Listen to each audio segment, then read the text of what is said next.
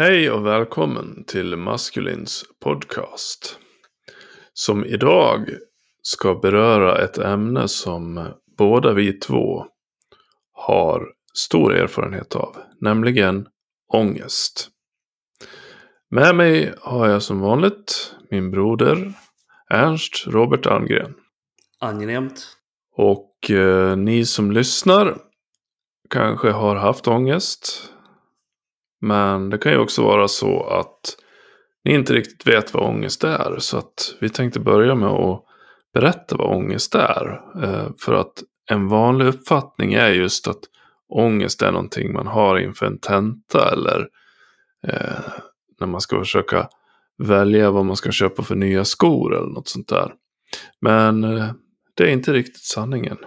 Hur skulle du beskriva ångest? Alltså ångest är ju... Eh, det är alltid svårt med sådana här mentala kategorier, precis som depression. Folk misstar depression för samma sak som att känna sig lite nere. Om ångest så är det som du sa, inför en tenta, inför att hålla ett tal, så kan någon känna ångest. Och eh, det finns ju en naturlig ångest eh, som är en både mental och fysiologisk reaktion på någon typ av stress eller fara eller någonting man är orolig inför. Så att, eh, låt oss säga att eh, ute på savannen för tusentals år sedan så ser du en tiger stå, en sabeltandad tiger står och tittar på dig från någon sandyn långt bort. Och du känner skräcken i kroppen. Eh, kroppen går igång och aktiverar vissa eh, adrenalin och eh, kortisol och, och sånt där i kroppen. Du känner liksom att pulsen går upp och du känner dig kanske illamående, börjar svettas och allt det där. Det är en naturlig reaktion på ett förestående hot. Eh, Medan ångest i mer klinisk bemärkelse, alltså när man har ångest inför något som egentligen inte är direkt farligt, eh, så är det att samma typ av försvarsmekanism går igång fast i en annan kontext. Som inför att hålla ett tal eller någonting annat. Eh, men sen finns det ju mer utdragen ångest och det är då vi brukar prata om, prata om det som ett mentalt problem. För att de flesta kan ha ångest inför en dejt eller inför en jobbintervju. Men eh, som både i mitt fall och i ditt fall så har ju vi upplevt ångest som eh, kan vara i flera år från och till eh, utan någon särskild orsak. Och det är då vi pratar om ångest som ett eh, eh, mentalt psykologiskt tillstånd. Mm. Ja, det är vanligt att eh, bara för att man får en, en eh, liten motgång eh, så tror man att, att man har ett problem och att man har fått ångest. Eh, men eh, för att det ska vara ångest så måste det vara sjukligt. Att man har ett problem, att man inte kan kontrollera det. Att man är lite orolig för att man ska åka på en resa eller för att man ska på en dejt eller vad det nu kan vara. Eh, det är, ju, det är ju bara livet egentligen. Ångest är en överdriven oro som inte är, vad ska vi säga, eh, som inte är förenlig med situationen. Och det kan vara sådana eh, triviala saker som att man ska gå ut och slänga soporna. Vissa personer kan få problem med det och, och tro att, att det kommer att hända dem någonting illa om de går ut. Eh, och det kan också vara att man helt plötsligt känner en, en panik av ingenting. Kanske man sitter på bussen och får för sig att tänk om jag får fel på hjärtat nu eller tänk om jag slutar andas nu. Så att, eh, det är väldigt mycket att man jagar upp sig i onödan. Och kroppen som inte ser skillnad på verklighet och eh, påhitt. Den ger ju det här påslaget som man normalt skulle få om man skulle fly från en tiger eller något sånt här på steppen för några tusen år sedan. Eh, och det är just det. Ångest är en överdriven oro skulle jag kalla det. Eh, jag tänkte vi ska gå in på det lite mer sen eh, i våra enskilda upplevelser med ångest. Men den vanligaste distinktionen man brukar göra är ju mellan så kallad generell ångest och panikångest. Det är oftast de två mest vanliga kategorierna. Och nu har vi fördelen att du och jag lider eh, av två olika kategorier. Mm. Rent generellt. Du har lidit mer av generell ångest som är inte lika panikartad.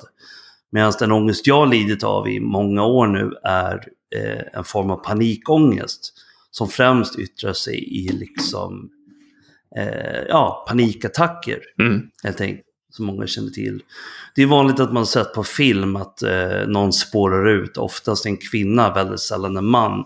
Det är också en annan aspekt vi kommer in på mer sen, att det här är någonting som är lite mer tabu när det gäller män Mm. att prata om. Eh, ångest är förknippat med hysteriska kvinnor eh, och sådär, eh, som inte kan hantera ja, farlig situation eller är upprörda Mm. och så. Och det ska jag säga själv faktiskt att första gången jag hörde talas om panikångest, då gick jag i högstadiet. Jag hade ingen aning om vad det var. Eh, men vi hade en syokonsulent eh, som var en väldigt speciell kvinna som gärna pratade om sina privata problem med, med män och, och sådana saker. Hon var kanske i 40-årsåldern och vi var alltså 15-16 år gamla och hon pratade om hur, hur hemska de här männen var som hon umgicks med och sådana saker. Vi fattade ju ingenting och tyckte att den här tanten var ju lite koko helt enkelt. Eh, och eh, hon sa första gången att hon hade åkt buss men hon hade fått lov att gå av för att hon hade fått panikångest. Och vi, eh, vi fnissade åt det där och tänkte panikångest, hon hittar på den sjukdomen själv eller? För det lät ju verkligen som någon sorts överdriv panik och ångest. Liksom det extra deluxe sjukan. Eh, Så att, kom ihåg att jag skrattade åt det där. Men ungefär tio år senare så skulle ju jag förstå att, att det inte var något skämt. Kan man säga då. Ja, jag kan ju nämna det också där att ehm, eh, det, det finns väldigt mycket diskussion varför får någon ångest? Eh, var kommer det ifrån? Är det genetiskt? Är det Mm. någonting som utlöser ångest? Och jag har läst en hel del om det här. Det finns en jättebra bok som heter Generation ångest. Eh, som var ett riktigt mastodontverk som jag läste igenom som går igenom flera hundra år av ångestforskning. Och eh, eh, Det är helt enkelt en kombination av arv och miljö. Eh, De flesta som har ångest har någon typ av genetisk eh, predisponering för att få ångestsjukdomar, alltså som ett mentalt eh, problemtillstånd. Eh, Men sen finns det ju också, eh, ångest hänger ofta ihop med posttraumatisk stress. Till exempel män som har varit i krig kan drabbas av flashbacks. Det är inte samma sak, men det hänger ofta ihop. En långvarig ångest med någon typ av traumatisk händelse. Och eh, för mig var det ju så att det eh, var en traumatisk händelse som utlöste min panikångest. Eh, men eh, som jag har fått förklara för mig så fanns det troligtvis redan någonting där i grunden som jag har ärvt. En ängslighet som liksom blev pushad över kanten i och med den här händelsen. Just det. Ja, eh, jag känner igen det där för att innan jag fick ångest så var det som att det byggdes upp. Jag var alltid ganska orolig själ. Som alltid var på min vakt. Alltid eh, vädrade fara och alltid ville ha kontroll över situationen. Eh, och jag har ju förstått det här senare att, att vi går runt och bär på det här. Att vi kan fortfarande få ångest fast vi inte lever i grottor eh, är ju helt enkelt för att vi, vi behöver det här. När vi, genom evolutionen så har vi haft stor nytta av ångest. För just de av oss som har varit extra vaksamma och vaknat extra lätt är ju de också som har räddat hela flocken. Eh, så att det, det är ju ingen defekt på så vis utan det är ju en högst användbar funktion som bara ser absurd ut för att vi lever de liv vi gör idag. Där vi i princip, ja, inte än så länge i alla fall, blir överfallna av folk med spjut som vill ta våra saker eller liknande. kan bara kort inflika där att i den här boken Generation Ångest så tar författaren upp det att det är ganska ironiskt att många män som lider med ångest har, när det utbrutit krig eller någon sån här extrem situation, så har de ofta fungerat bättre än män som inte lidit av Mm. ångest innan. Därför att de var redan inställda på ett katastroftillstånd. Så att när Ja. katastrofen kom så var de liksom ganska lugna i båten om man säger så. Mm. Ja, Jag har ju personligen upplevt det här nu under det senaste året med, med pandemin. Ehm, Jag har ju tränat på, på att hantera oro som att det vore en skarp situation, som att jag redan har varit i krig ungefär. Eh, det här har ju då gjort att när det väl blev en pandemi, när det blev på riktigt, då var man ju redan beredd.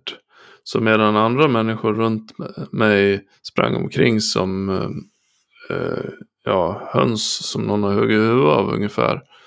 Så sprang och kacklade åt alla håll. Så sa jag, tyst nu och lugna ner er. Så ska jag förklara för er hur ni kan hantera den här situationen. Eh, så att det är en väldigt stor nytta som jag haft av det. Men när man väl drabbades av ångest så var det såklart jobbigt. Då. Ehm, men Jag, jag hamnade också i den där märkliga situationen att f- folk som eh, aldrig har lidit av ångest och tyckte att jag varit lite fjantig kom helt plötsligt till mig för att be om råd. Mm. "Eh, vad fan gör vi nu? Va?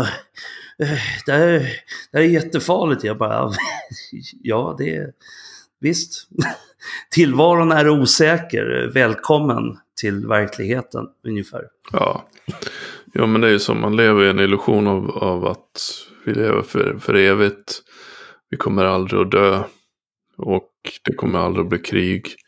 Vi kommer aldrig att råka ut för någonting. Så att vi kan sitta där och knapra chips och spela tv-spel resten av våra liv. Eh, och sen kommer en pandemi och vänder upp och ner på alltihop det här och som påminner oss om att nej, vi var inte odödliga. Och vi kan visst råka ut för hemska saker. Så det blev en liten sån här memento mori kan man säga för en stor del av befolkningen. Ja, verkligen. Mm.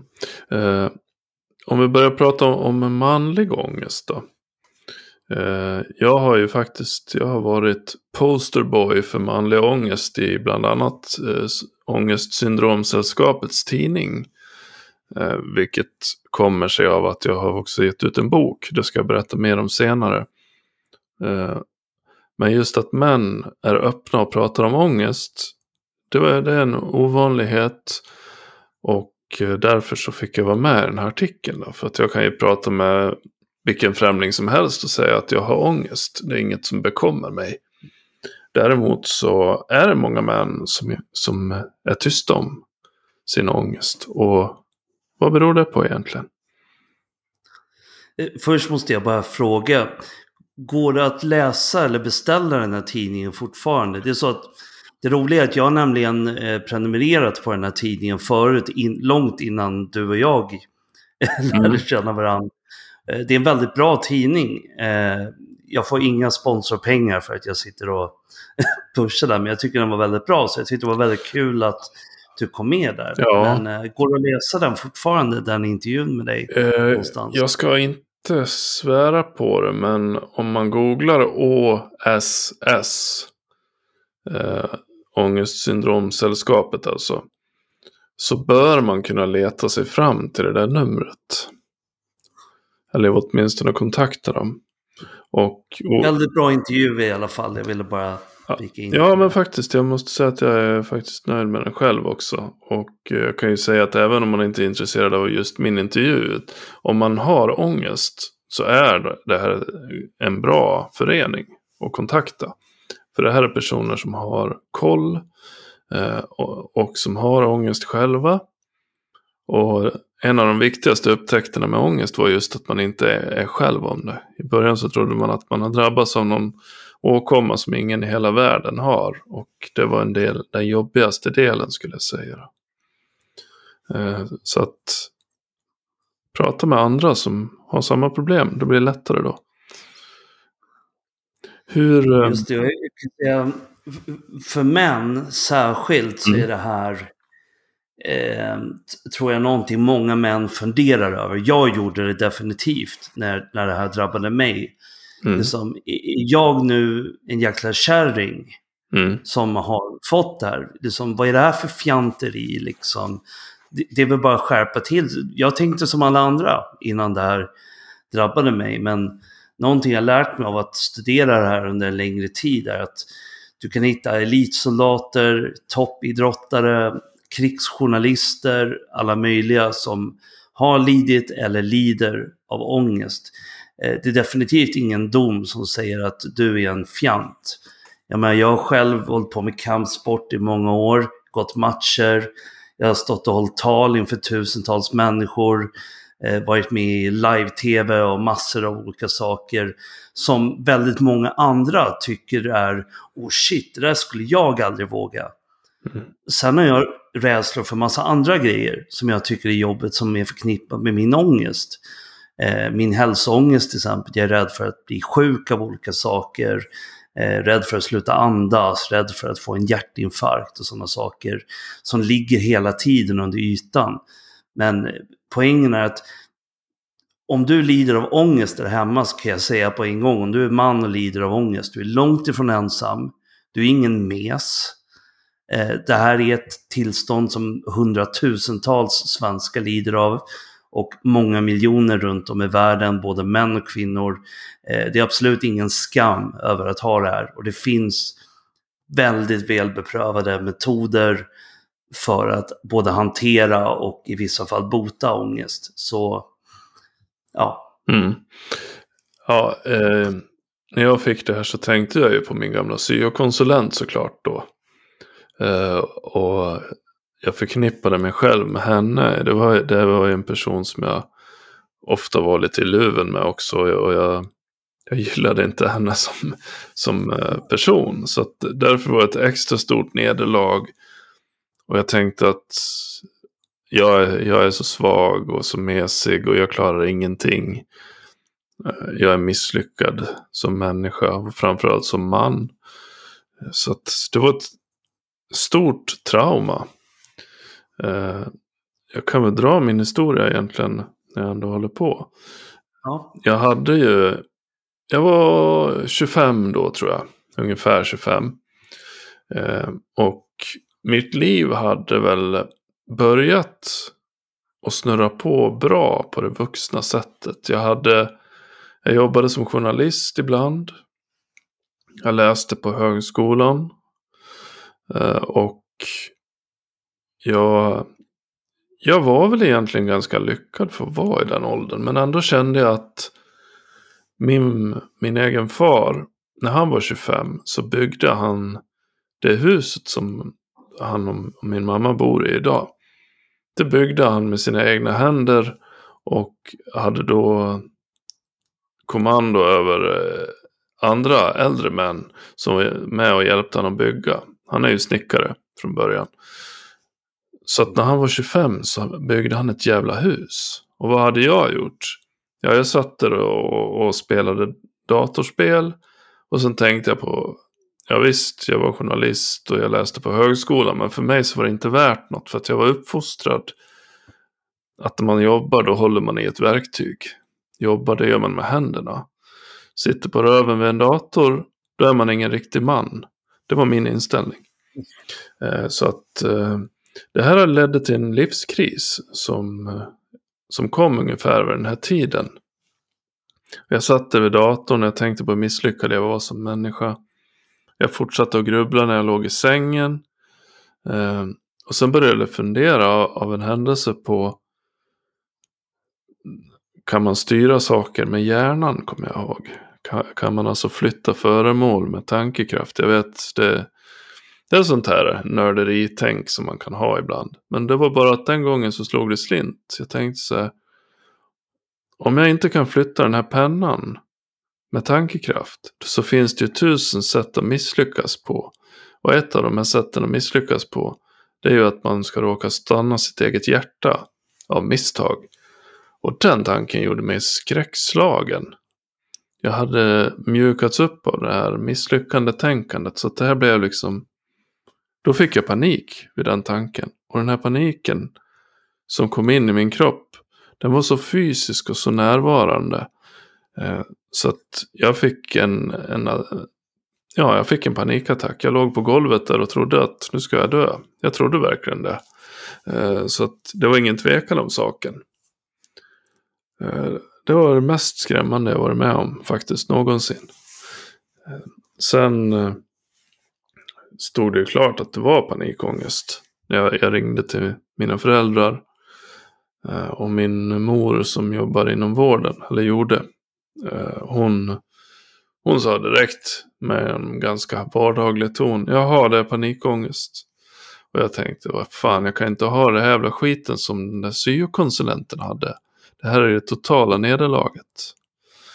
Ehm, så från den dagen så växlade det mellan panikattack och känslan av ständigt krypande i kroppen ständigt det här oroskänslan så att jag blev dålig i magen. Jag var hela tiden att jag tänkte katastroftankar.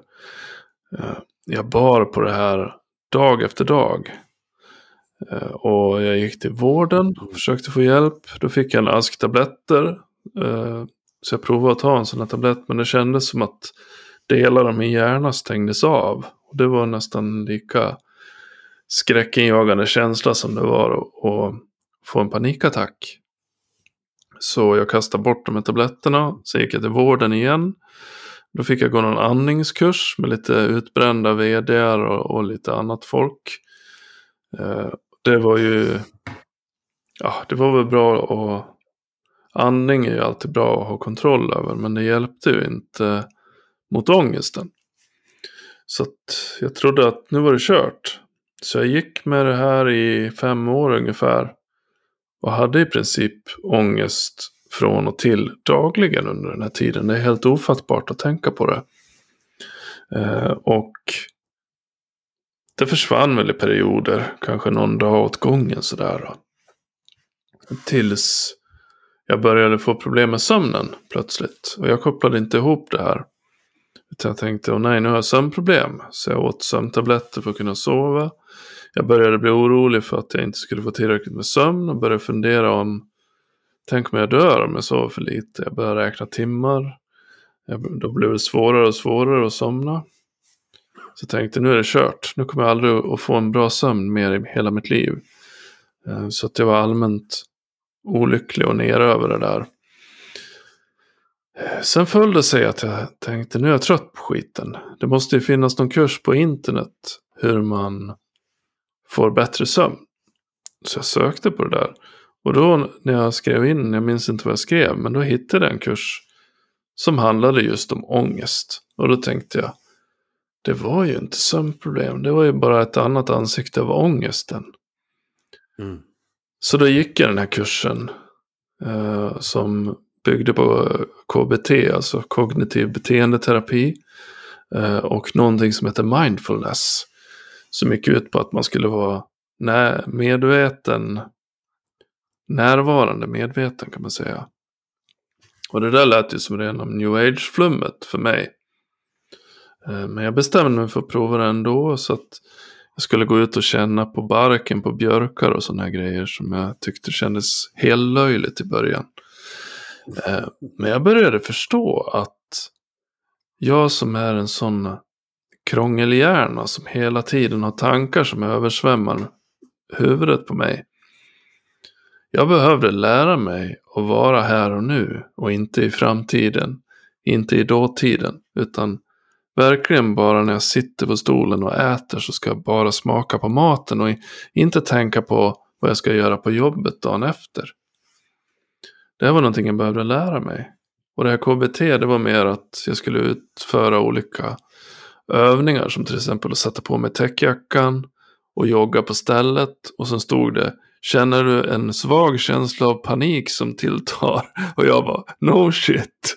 Eh, och sen eh, fick man fortsätta med det där och sen ta av dig jackan, sätta på stolen.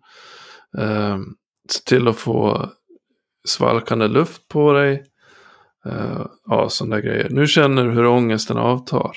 Ja, tänkte jag. Det gjorde jag. Den förklarade också att hjärnan är väldigt primitiv. Så att mina idéer om att gå och lägga mig klockan åtta på kvällen för att jag skulle somna i tid och få sova ut ordentligt. Det skrämde bara upp min hjärna ytterligare så att jag låg i alla fall där vid kvart över fem på morgonen och hade inte sovit en sekund. Just för att jag talade om för hjärnan att sömn, det är farliga grejer. Det är därför du måste gå och lägga dig klockan åtta. Så du måste se vara på din vakt. Eh, så att, ja, därifrån efter den här kursen, då släppte det rätt snabbt. På två månader så hade jag det här under kontroll och då hade jag gått med det i fem år ungefär. Sen fortsatte jag längs det här spåret. Jag upptäckte meditation. Jag upptäckte vikten av eh, fysisk träning. Jag upptäckte massa andra bra saker. Så att några år senare så skrev jag faktiskt en bok om det här. Som heter Nu dör jag. Eh, och den finns lite här och var, bland annat på Bokus, Adlibris och sådana ställen. Då. Eh, och den gav jag ut nu för fem år sedan snart. Och den säljer fortfarande varje månad. Så det är fantastiskt. Och det har varit en fantastisk... Jag vill tillägga där, bara så vi inte glömmer det, att eh, du har en exceptionellt häftig person som har skrivit förordet till den här boken. Just det, nämligen du. ja, eh, och förordet handlar ju just om eh, en av dina färder med ambulans till akuten för att du har en panikattack och du tror att du ska dö. Eh, så att det ser jag som ett perfekt ställe för dig att berätta om din historia. Absolut. Innan jag gör det vill jag bara säga det för att ehm, jag tycker inte vi har vi är lite dåliga ibland på att promota våra egna grejer och, och, jag kan göra det eftersom jag själv inte har skrivit boken och jag själv inte får en krona för det som säljs för boken. Eh, så, så, måste jag bara säga att det är en väldigt bra bok. Det är en sån här bok jag önskar att jag hade haft när det här började för mig. Mm. Eh, därför att det är inga krusiduller, det är inte massa jag har läst väldigt många böcker om panikångest sen jag började drabbas av det här. Och det är väldigt mycket akademiskt språk i många böcker där de sitter och går igenom liksom eh, väldigt mycket detaljer som de egentligen inte behöver veta för att kunna hantera det här. Och att det är skrivet av någon som faktiskt lider av ångest och har lidit av mm. ångest själv. är så otroligt värdefullt för att den som inte lider av det här kan aldrig förstå det fullt ut. Nej. Alltså det är ungefär som att jag skulle försöka förstå någon som är anorektiker. Mm. Jag kan inte sätta mig in i det att se spegeln, äh, stå och titta i spegeln och tycka jag kanske skulle behöva lite av det. Nej men, skämt åsido, nej men, nej men liksom, jag kan inte sätta mig in i det. Eh, eller sätta mig in i hur det är att vara kvinna eller hur det är, det är en sån annorlunda upplevelse det, det bästa jämförelsen jag brukar göra är eh, om du sitter i bilen, eh, kommer vi åkte till min kompis, eh, satt och åkte i bilen då, så skulle vi åka ner för en backe och det var mitt i vintern och ishalka. Och det är en lastbil framför oss. Och, och min polare försöker bromsa och bilen bara glider, du vet. Eh, och kommer närmre och närmre lastbilen. Det är på väg att bli total katastrof. Vet, man känner ångesten i kroppen. Man kan inte ta, komma iväg någonstans. Eh, så om någon, den som lyssnar på det här kan föreställa sig den känslan mm. och dra ut den i flera timmar eh, åt gången, mm. i flera dagar, i flera månader och i värsta fall flera år. Eh, en del har det här en hel livstid. Ja. Det är så det känns. Så för mig började det här med... Um, eh, jag fick ju förklarat av en terapeut senare. Jag gjorde inte den här kopplingen själv, men i mitt fall så började det med posttraumatisk stress. Därför att jag levde ett ganska turbulent liv när jag var i 25-26 års åldern.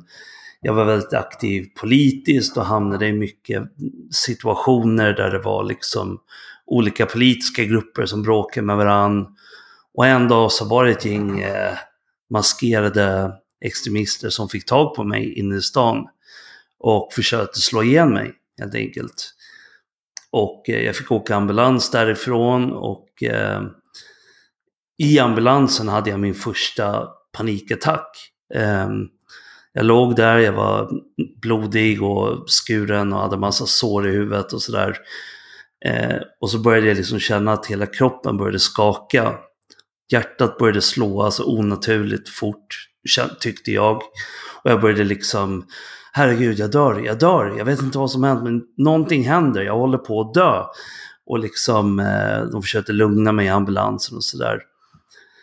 Eh, men sen efteråt fick jag några stygn i huvudet sådär från misshandeln. Så åkte jag hem och så tänkte jag inte mer på det. Och sen ett par veckor senare sitter jag hemma hos en eh, kompis till mig. Vi sitter vid datorn och håller på att arbeta med någonting som rörde politiken som jag höll på med då. Och helt plötsligt känner jag bara att det känns som att det brinner i bröstet. Eh, alltså vet, som att någon har kört in en adrenalinspruta i bröstet. Och liksom det bara pumpar ut i hela kroppen. Och jag tänkte att jag blir förgiftad, att eh, jag höll på att få en stroke. Alltså tusen tankar han går genom huvudet. Och, och jag började liksom Ring ambulans, ring ambulans, jag håller på att dö. Jag börjar hyperventilera, bara jag får ingen luft, jag får ingen luft. Och så kom ambulansen, åkte in. Och jag tänkte, oh shit, vad fan är det som har hänt? Är det någon som har förgiftat mig? alltså jag började bli riktigt paranoid. Och sen när jag satt där då på akutmottagningen så kommer en läkare och liksom, ja vi har kollat alla dina värden. Det mest sannolika är att du har haft en panikångestattack. Och precis som du så tyckte jag, det var det dummaste jag hört i hela mitt liv. Panikångest. Vad är det för fjanteri? Ångest som är så extrem så att man får panik av den. Men eh, det var så det var. Och det började en resa för mig som hållit på ja, fram till nu. Eh, idag mår jag bättre än jag gjorde då. Absolut. Men jag, jag har fortfarande... Ångest är en del av mitt liv. Mm. Liksom. Och, eh, sannolikt kommer det från att jag var en väldigt ängslig person redan innan. Jag hade inga panikångestattacker, men men jag var alltid väldigt ängslig och funderade över saker som många andra inte funderar över. Alltså jag kommer ihåg när jag hörde om eh, globala uppvärmningen, alltså långt innan det var en sån här grej som det är idag. Alltså när jag var typ yngre tonåren så gick jag och oroade mig för det. Och shit, tänk om vi upplever en ny istid eller att temperaturen höjs, vi hamnar under vatten. Liksom. Medan andra gick och oroade sig över liksom att få sin första flickvän och vad de ska jobba med och de vill få körkort. Så gick jag och tänkte på, tänk om jorden går under. Mm. Om jag dör och hamnar i helvetet. Eller tänk om det inte finns ett liv efter döden och allt bara blir svart. Mm. Sånt gick jag runt och funderade på. Eh, och det är det som är grejen att eh, det är liksom ett form av extremt övertänkande. Det ena leder till det andra mm. och så blir det en ond spiral av tankar. Och det som hjälpte mig eh, i slutändan mest av, jag har provat många saker, medicin och allt möjligt. Jag vill säga det, jag är ingen doktor. Eh, så att om någon lider av det här och vill liksom söka hjälp så avråder jag inte från varken medicin eller terapi. Ni får testa er fram själva. Nu berättar jag bara vad som funkar för mig. Det som hjälpte mig mest var KBT, mm. som heter kognitiv beteendeterapi. Och eh, för att beskriva det i korthet så handlar det helt enkelt om att ifrågasätta de här tankarna. Mm. Alltså, du, du lär känna ditt eget huvud helt enkelt. Okej, okay, vad händer nu? Du satt på bussen. Så började du känna att det var jobbigt att andas. Stämmer det verkligen att du, du har jobbigt att andas? Eller är det att du fokuserar så mycket på andningen? Mm. Så kommer nästa tanke. Eh, tänk om jag har en eh, propp i lungan eller någonting som gör att jag får jobbigt att andas. Ja, men stämmer verkligen det? Vad har du för bevis för det här? Alltså du får ständigt ifrågasätta de här extrema tankarna i huvudet. Och det är mycket det KBT går ut på. Bryta mm. de här tankemönstren. Och det är det som har hjälpt mig mest. Eh, sen har jag haft många, jag prövade medicin under ett tag. Eh, men eh, ja, jag har haft mest dåliga erfarenheter av mediciner. Medan för andra så har det hjälpt jättemycket. Och det där är upp till var och en att testa och liksom se i samråd med läkare vad som fungerar. Eh, personligen så har KBT varit det som hjälpt mig mest. Ja. Och jag läste, jag ska bara avsluta med att säga det, att jag läste faktiskt en bok nyligen, eh, eller jag börjat läsa en bok som handlar om hur KBT faktiskt är som en sorts modern version av stoicism. Och stoicism är något som både du och jag mm. är väldigt mycket för och som har hjälpt oss båda väldigt mycket. Ja, ja men jag kan förstå den, den beskrivningen. För att eh, ja, det var ju KBT som hjälpte mig också. Eh, och jag vet ju att det är många fler som har fått hjälp av KBT. Eh, och jag förstår att stoicism kopplas in där för att vad jag fick lära mig var att handlingar är vad som spelar roll, inte tankar. För dina tankar kan säga dig vad som helst. Eh, bara för att du känner något eller för att du tänker något och för att det känns panikartat i kroppen så betyder det inte att det är sant. Om du tänker att nu kommer månen att landa på jorden och jag kommer att dö. Och sen känner du känslan av panik i kroppen. Då betyder det inte det att månen kommer att göra det. Det betyder bara att det blir så. Tankarna och reaktionerna i kroppen hänger ihop. Eh, och det är som jag har eh, upplevt själv. Att eh, det blir en sorts rundgång mellan tankar och känslan i kroppen. Och de här förstärker varandra så att det gäller att bryta den här spiralen som snurrar runt, runt, runt. Och ett av mina knep är då att man ska ställas under en iskall dusch. För att då blir man så pass chockad så att eh, då nollställer man liksom hjärnan och tankarna kommer att ta hand om någonting annat istället. För det är nämligen angrepp mot den fysiska kroppen. Och det smäller lite högre än mina katastroftankar. Eh, men eh, precis som du så säger jag, eh, var inte rädd för att söka hjälp. För att det är kanske det, förutom att du måste erkänna själv att du har ett problem som du inte klarar. Så är det viktigast att faktiskt ta steget och söka hjälp. Och någon form av vård som erbjuder KBT är en väldigt bra början. Och tro att man som jag tänkte att jag var så jävla smart och att jag skulle lösa mina problem själv för jag är så jävla smart. Det förlängde bara lidandet med fem år. Den stoltheten mm. hade jag inte mycket för. Eh, så det är bara slöseri med tid. Be om hjälp till någon som kan hjälpa dig. Sitt inte där och må dåligt när du kan få hjälp.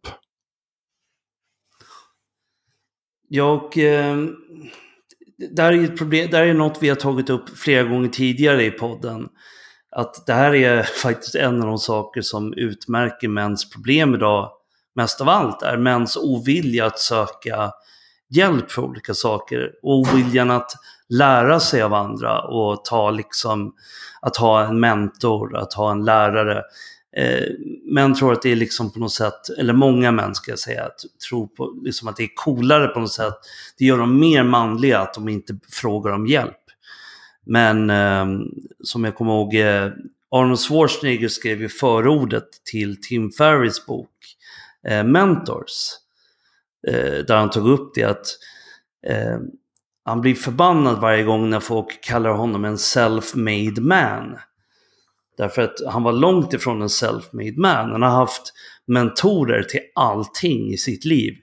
Först för bodybuilding, sen för som skådespelare, sen som politiker och allt annat han har gjort. Han har alltid haft många mentorer som har hjälpt honom framåt. Och läser du biografier och läser om kända män så kommer du hitta att de har haft massor av olika lärare i allt som de har blivit bra i. Mm. Och det mentala är ju bara ett, ett av de här områdena. Precis som du går till en PT för att få hjälp att gå ner i vikt eller bygga stora muskler eller bli snabbare att springa, vad det nu är. det mentala fungerar ju på samma sätt. Och är minst lika viktigt, om inte mer. För det är ju ditt sinne som, det är liksom eh, din hjärna som kontrollerar vad du gör med kroppen. Det spelar ingen roll hur många bra träningstips du får om du är så jävla deprimerad att du inte kommer ur sängen. Eller att du ger upp halvvägs genom passet därför att eh, du känner dig omotiverad. Eller som i fallet med ångest, att du vågar inte eh, resa någonstans till exempel för att du är rädd för att du ska dö på vägen för att du har extrema tankemönster. Och bara för att ge ett exempel som en terapeut gav till mig på hur det kan bli så här extremt. jag kommer ihåg att jag hade massor av idéer om att um, jag hade konstiga känslor i kroppen. Jag tycker det sticker i ena armen och den är lite varm och så här. Då sa en ter terapeut till mig, han bara, nu vill jag att du sitter och fokuserar på din högra tumme i fem minuter. Hur känns den? Hur upplevs den? Du får inte tänka på någonting annat förutom din högra tumme. Och sen efteråt vill jag att du beskriver vad du upplevde. Och jag lovar för er som lyssnar, om ni prövar det här hemma så kommer ni märka att det händer en jäkla massa saker i den där högra tummen om du bara fokuserar på den i fem minuter. Du kommer känna små stickningar, värmesvallningar, kanske att det krampar lite eller gör lite ont. Det är bara för att vi går inte och tänker på det här. Alltså människor utan ångest går inte, oftast inte runt och funderar på hmm, hur känns mitt vänstra öra egentligen? Medan människor med ångest fångar upp sådana här små grejer. Som att, hmm, jag har haft huvudvärk ganska länge nu. Varför har jag det? Kan det vara en hjärnblödning på gång? Eller något annat. Jag kanske borde gå till en läkare och kolla upp det här. Mm. Ja, många sjukdomar har det blivit genom åren faktiskt. Jag, jag vet inte hur många sorters cancer jag, jag tror, har trott att jag har haft. Och, och tumörer i både här och var. Och alla, i princip alla sjukdomar som jag har läst om har jag ju känt att, att ja, det är så här det är för mig. Det måste helt enkelt vara prostatacancer. Det kan inte vara någonting annat.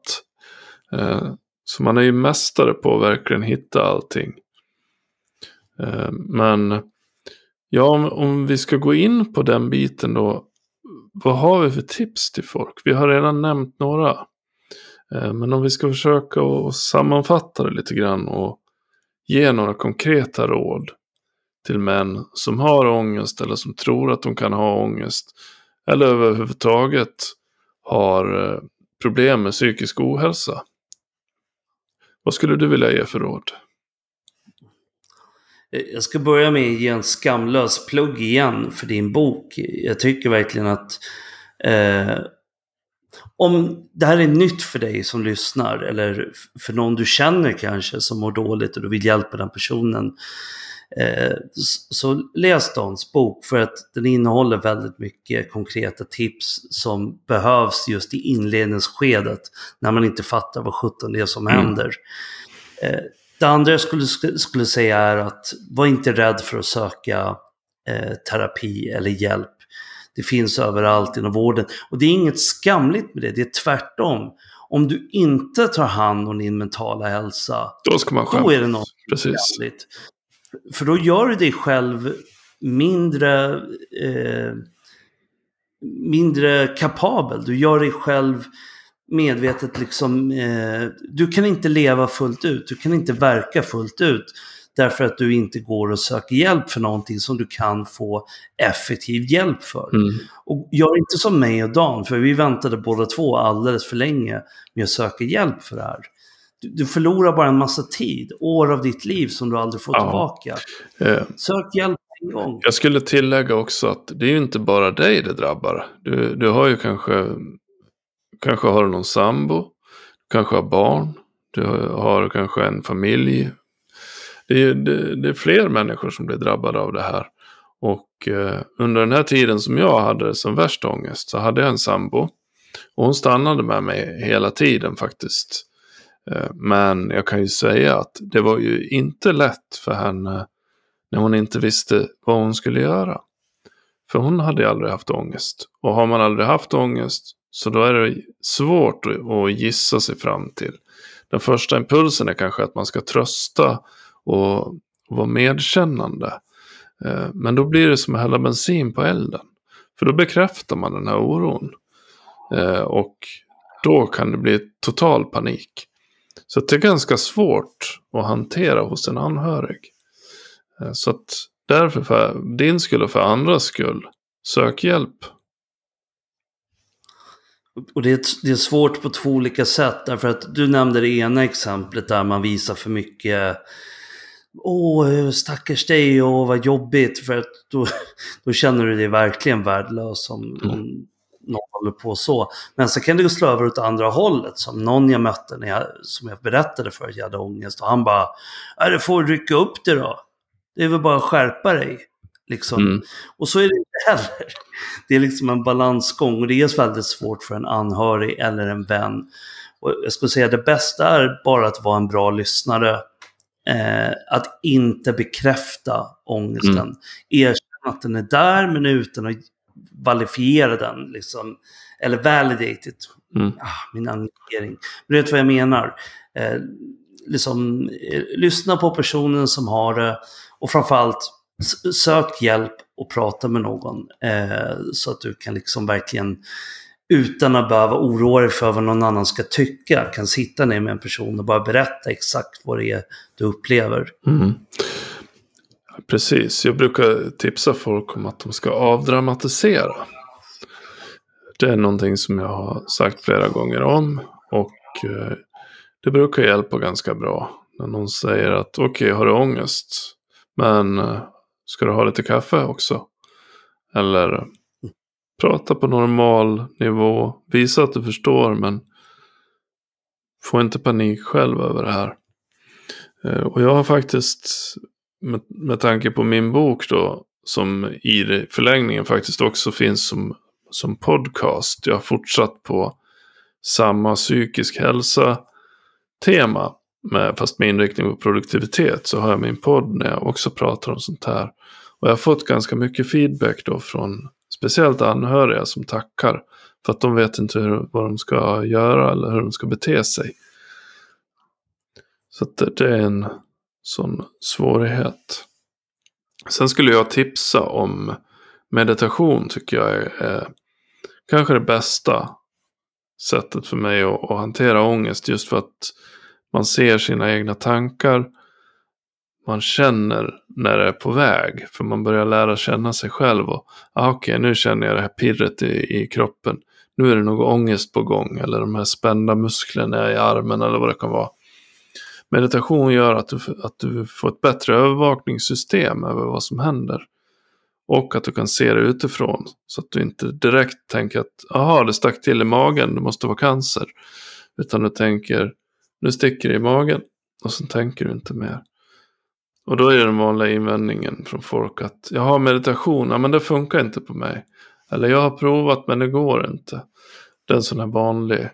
Jag är inte en sån som kan meditera har jag också hört. Men visst, okej. Okay. Om du inte vill meditera så finns det yoga du kan ägna dig åt.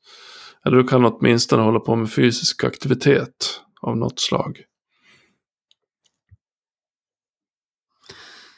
Ja, absolut. Och eh, eh,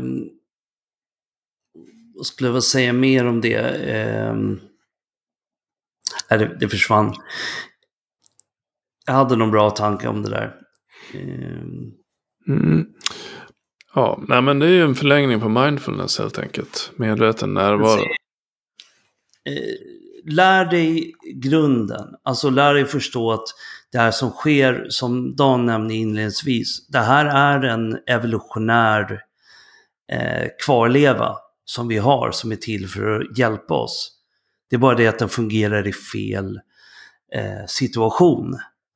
Eh, den finns till för att rädda dig. När kroppen reagerar på det här sättet som den gör, skapar det här fly, fly, fly eller fäkta beteendet, så är det inte kroppen som bara vill jävlas med dig för att du sitter på bussen eller är ute och promenerar eller sitter och tittar på tv och så helt plötsligt känner du att hjärtat börjar slå. Eh, det är en naturlig eh, reaktion. Det är bara det att den reagerar på fel saker. Mm. Och det ska sägas också att någonting som gör att så många lider av ångest idag, eller åtminstone en delförklaring till det, är att vi har så jäkla mycket som eh, pockar på vår uppmärksamhet. Eh, mobiler som plingar, eh, notiser som kommer in och vi ska hålla koll på en 17 olika sociala medier samtidigt och karriären och relationen och allting är en image som vi ska leva upp till. Och sådana här saker skapar ju ja, ångest därför att du försöker leva upp till massa saker. Stenåldersmänniskan var rädd för den bengaliska tigern. Vi är rädd för hur kommer det här upplevas av mina kollegor? Vad kommer min flickvän tycka om det här? Tänk om tjejen jag ska bjuda ut säger nej. Och när vi har så här många intryck och så häller vi på massa koffein på det som stressar upp kroppen så sover vi lite dåligt. Så kroppen hamnar i ett ständigt försvarsläge. Och det här är en anledning till varför ångest fortsätter att öka bland så många människor. Det här är ett växande problem. Mm. Och jag kan säga det att när jag började prata ut om min ångest och när jag skrev om det på vår sida maskulint så har jag blivit kontaktad av män som jag verkligen inte trodde hade problem med ångest. Alltså vi pratar kampsportare, vi pratar ingenjörer och elektriker och män som är mans man liksom, alltså ännu mer än jag själv. Som sa, oh shit, det här har jag lidit av i flera år men jag har inte velat berätta för någon. Därför här är en skillnad också, det är att om en kvinna bryter ihop och börjar gråta eller blir ledsen eller upprörd så, så kommer vi, vi det är inte, vi upplever inte det som töntigt eller att hon är svag. Vi tänker åh, hon är kvinna, vi vill beskydda henne och ta hand om henne. Medan för en man känns det mer skamligt. Mm. Men grejen är att om du inte erkänner det och du inte ens kan liksom erkänna det här problemet, då kan du ju aldrig ta tag i det. Så svälj stoltheten för det korta så att du kan må bättre på lång sikt. Det är det liksom. Exakt. Eh, och ett sätt för män att hantera sånt här har ju historiskt sett. Eh, jag fick ju höra när jag fick ångest. Då fick jag höra att det var ju för att jag inte jobbade kroppen trött. Det var ju för att jag satt för mycket vid datorn. Det var en massa sådana förklaringar. Men det här kom ju då från personer som innerst inne var livrädda för psykiska åkommor. Det var deras största skräck, värre än döden, var att drabbas av en psykisk åkomma. De var alltså rädda för sina egna tankar. Eh, så det här var återkommande. Och därför är det också inte så konstigt när det sägs att ja men ångest det hade inte män förut. Jo det hade de. Det var bara att de höll käft om det och kanske drack sprit eller jobbade för mycket för att döva den här ångesten eller använde andra typer av flyktbeteenden. Eh, så att det här är inga nyheter på så vis. Det är bara att det är vanligare nu. Och det beror ju på de här grejerna som du berättade, just att vi lever i den här stressade världen. Eh, och där skulle jag vilja skjuta in ett av mina bästa tips vad gäller ångest. Och det är just att det är mycket du kan ändra i din egen inställning till ångest. Om du drabbas av ångest eller någon annan psykisk åkomma och tänker att jävla skit, jag måste bli av med ångesten. Kan det inte släppa någon gång? Kan jag inte bli bra igen? Tänk på förra veckan hur bra jag mådde när jag satt där ute i skogen och solade och jagade rådjur eller något. Eh, så att man håller på att jämför bort från nuet istället för att bara tänka att nu har jag ångest. Okej. Okay. För så är det faktiskt att ha ångest. Det är ingenting som man blir frisk från eller sådär. Det, det kommer att vara en del av, av ditt liv förmodligen. Ibland så kommer du inte att märka det, men ibland så kommer det tillbaka. Och det beror kanske på att du stressar på jobbet. Då känner du ångest. Eh, så att eh, sluta fly. Acceptera att den är där bara. Det är ett av mina allra främsta tips. Det är just det här med att viljan bort från nuet. Det skapar en, en panikkänsla i kroppen. Och då triggar man just den här delen ja, av hjärnan som säger att man är i fara. Och sen kommer det här stresspåslaget att, som ska äh... användas då för att du ska bli stark och kunna slåss mot den här sabeltandade tigern. Så bara acceptera helt enkelt. Exakt. Um, jag skulle kunna inflika med det också det att någonting jag upplevde när det här började drabba mig och när jag mådde som sämst av det var att det kändes som en förbannelse. Och på sätt och vis är det det. Därför att ehm, ja, det är inget någon önskar och eh, det är inte så att om jag kunde önska bort det så skulle jag inte göra det. Det, det skulle jag. Men det har kommit positiva saker ur det. Och du nämnde, det har det gjort för dig också som du nämnde, det är att det tvingar en att börja lära sig förstå hur den egna hjärnan funkar. Och hur dina känslor funkar och hur din reaktionsförmåga funkar. Så att ångesten kan bli, om du ser den på det sättet, så kan det bli en inkörsport till dig för att faktiskt börja meditera. Lära dig fungera hur dina tankar funkar, hitta triggers. Därför att det är väldigt många som inte lider av ångest, som är totalt styrda av sina känsloreaktioner. Eh, även om det inte utmynnar i en panikattack eller i att de tror att de ska dö. Det är bara att gå på Twitter en vanlig dag och kolla hur folk överreagerar på allt möjligt och får triggers och bara Vad sa han för någonting? Och sitter och spenderar timmar för att argumentera med en främling på nätet över eh, om plastpåsar borde kosta två kronor eller inte. eh, så jag menar, använd din ångest. Om du nu drabbas av det här kan du lika gärna lära, använda det som en inkörsport för att börja lära dig mindfulness och meditation. Och det är inget flum, du behöver inte bli religiös eller tro på Gud eller något. Eh, det handlar bara om att förstå hur hjärnan funkar mm. och hur, kunna bevittna tankeprocessen utan att bli uppslukad av den. Så att när du läser en, precis som någon som läser en tweet de blir förbannade av på Twitter, att de kan hejda sig själva och säga Ja, det var en tweet om något, om något som jag inte håller med om. Bra. Det, då går vi vidare med livet. Och någon som har ångest och känner oj, oj, nu kände jag något konstigt i bröstet. Eh, kan det vara en hjärtattack? Nej, det var bara att någonting stack till i bröstet. Det behöver inte vara någonting. Nu går vi vidare och, och gör någonting annat. Eh, det är noterat. Vi lägger det till handlingarna. Nu kör vi på vidare. Mm. Och kan du inte hantera det så hitta någon som kan hjälpa dig och lära dig hantera det. Men det kan vara början på dig, på någonting nytt för dig att lära dig som kan hjälpa dig på andra områden i ditt liv. Det behöver inte vara enbart en förbannelse att drabbas av ångest. Nej, jag skulle säga att det, för mig personligen så har det här varit en av de största gåvorna i livet faktiskt. För att alla dörrar som öppnades av att jag fick lov att börja jobba med det här Eh, ledde till ett utökat in intresse för personlig utveckling.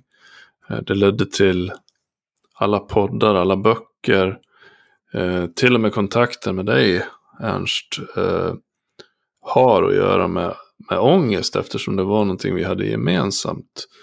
Så tar man det på rätt sätt så blir det en gåva. Och innan jag fick ångest så var jag alltid en orolig själ som på slutet så var det ganska illa. Så att när jag gick av bussen och någon gick bakom mig, då trodde jag alltid att de var ute efter mig. Eh, så att det var verkligen inte kul att, att vara jag. Även innan ångesten. Men sen när jag började få det under kontroll, sen dess så har jag ju blivit en mycket lugnare människa. Och jag har kunnat bli den här personen som hjälper andra. Och som kan lugna ner oroliga människor. Och det känns faktiskt bra. Och det är en stor del av eh, det drivet också som ligger bakom att, att jag faktiskt är engagerad i det här projektet maskulint. Så har man rätt syn på saker så, så kan faktiskt eh, det finnas en silver lining i, även i en förbannelse som ångest. Exakt, det, det finns ju två extremer där också.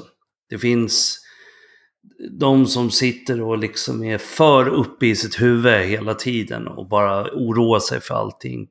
Men så finns det också de som bara glider genom livet utan att eh, någonsin reflektera över någonting nästan.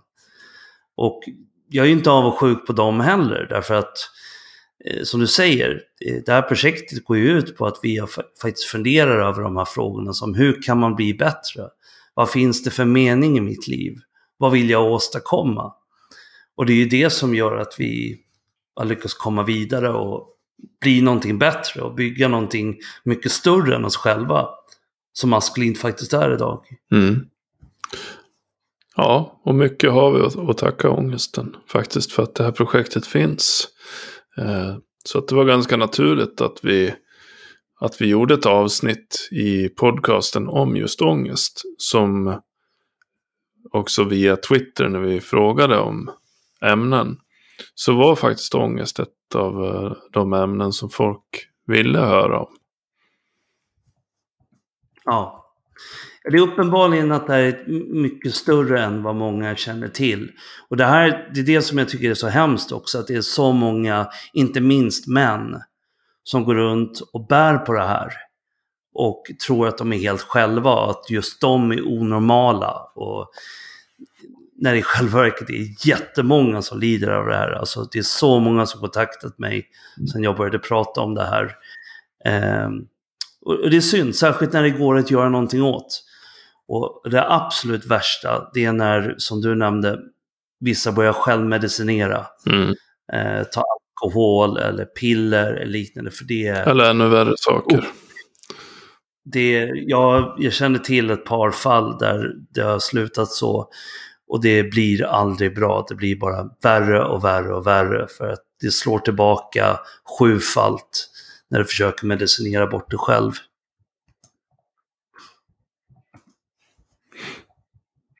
Har du några andra tips eller någonting du vill säga om ångest? Nej, jag tror det är ganska bra att sätta en, eh, ett bokmärke där och eh, som vanligt eh, skriv till oss, eh, lämna en kommentar, skicka ett mail om ni har några frågor. Eh, om ni vill, tyckte det här var intressant och vill höra mer om det. Eh, men jag tyckte det var, det här kändes väldigt viktigt och jag tyckte det var väldigt eh, bra att vi gjorde den här podden och pratade om det här för att det är någonting vi båda har mycket erfarenhet av. Och jag vet, vi vet att många har skrivit till oss och sagt att de vill höra om det här ämnet. Så jag hoppas verkligen att vi når ut till många av de män som mår dåligt och eh, som vill må bättre. Eller män som har anhöriga som mår dåligt. Mm. Och jag vet att många, vi har många kvinnliga lyssnare också. Eh, som kanske har pojkvänner som mår dåligt. Eh, som kanske lär sig någonting om det här. Så att, ja. ja. Jag skulle vilja öppna för att om, ni, om ni har frågor som ni tycker att vi inte besvarade idag Eh, det finns ju väldigt mycket att säga om det här så hör av er med frågor så kanske vi kan göra en uppföljning. Det är ju inget som är satt i sten så att säga. Eh, att vi måste bara ha ett avsnitt om ett ämne. Utan finns det frågor och finns det önskemål så kan vi alltid ta en fortsättning också. Absolut.